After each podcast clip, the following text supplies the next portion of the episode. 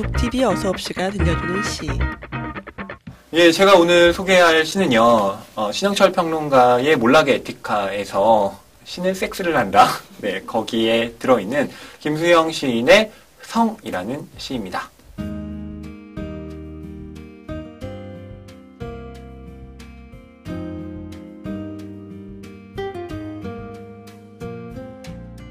네, 성. 마법의 성. 네, 그 성인데요. 어, 마법의 성? 어, 그, 그 성, castle도 있고요. 어, 여기서는 네, 섹스입니다. 아우, 자, 어, 김수영 시인이 1968년에 쓴 시인데요. 어, 이게 김수영 전집에 실려 있습니다. 어, 그래서 그 거기에 좋은 시들이 굉장히 많으니까 이 시 말고도 어, 한번 참고해서 보시면 좋을 것 같고요. 한번 읽어볼게요.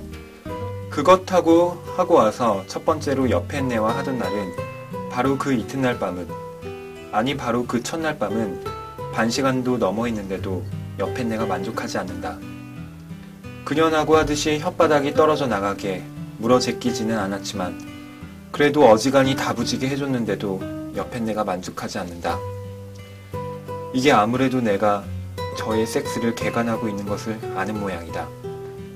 똑똑히는 몰라도 어렴풋이 느껴지는 모양이다. 나는 섬찟해서 그 전에 둔감한 내 자신으로 다시 돌아간다. 연민의 순간이다. 황홀의 순간이 아니라 속아 사는 연민의 순간이다. 나는 이것이 쏟고 난 뒤에도 보통 때보다 완연히 한참 더 오래 끌다가 쏟았다. 한 번 더 고비를 넘을 수도 있었는데 그만큼 지독하게 속이면 내가 곧 속고 만다. 예, 뭐 여기에 대해서 어, 설명을 하는 거 원래 이게 평론이 없었다면 제 얘기를 막 할 텐데 이 몰락의 에티카에 실린 어, 분석을 하고 있는 시기도 해서 저는 신정철 평론가의 어, 해석을 어, 빌어서 빌려서 설명을 좀 음, 드리겠습니다. 어, 여기서 보통 이 김수영의 시를 평가할 때 지금 아내를 막 인연.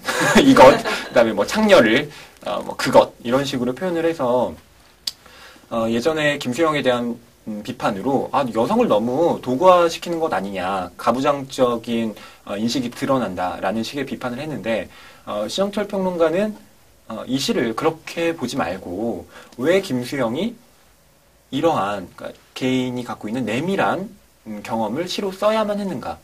어, 그것을 탐구해 보자 그것을 주목해야 된다라고 얘기를 했는데요.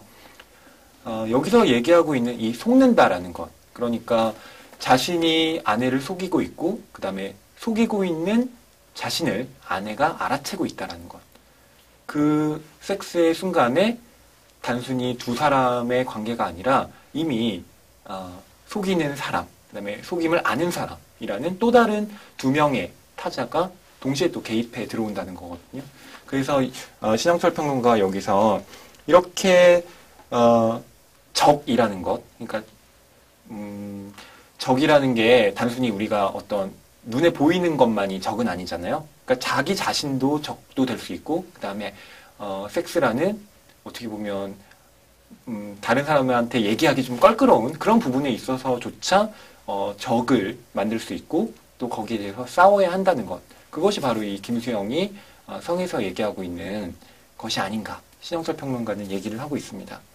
그래서 어, 이 부부 관계의 뭐 내적 균열이 가정 외부에서의 싸움과 무관하지 않다라고 생각한 시인이었기 때문에 그만큼 김수영이 어, 솔직했고 어, 그렇기 때문에 어, 우리에게 많은 울림을 주고 있는 시인이 아닌가 어, 저는 이렇게 생각을 하거든요.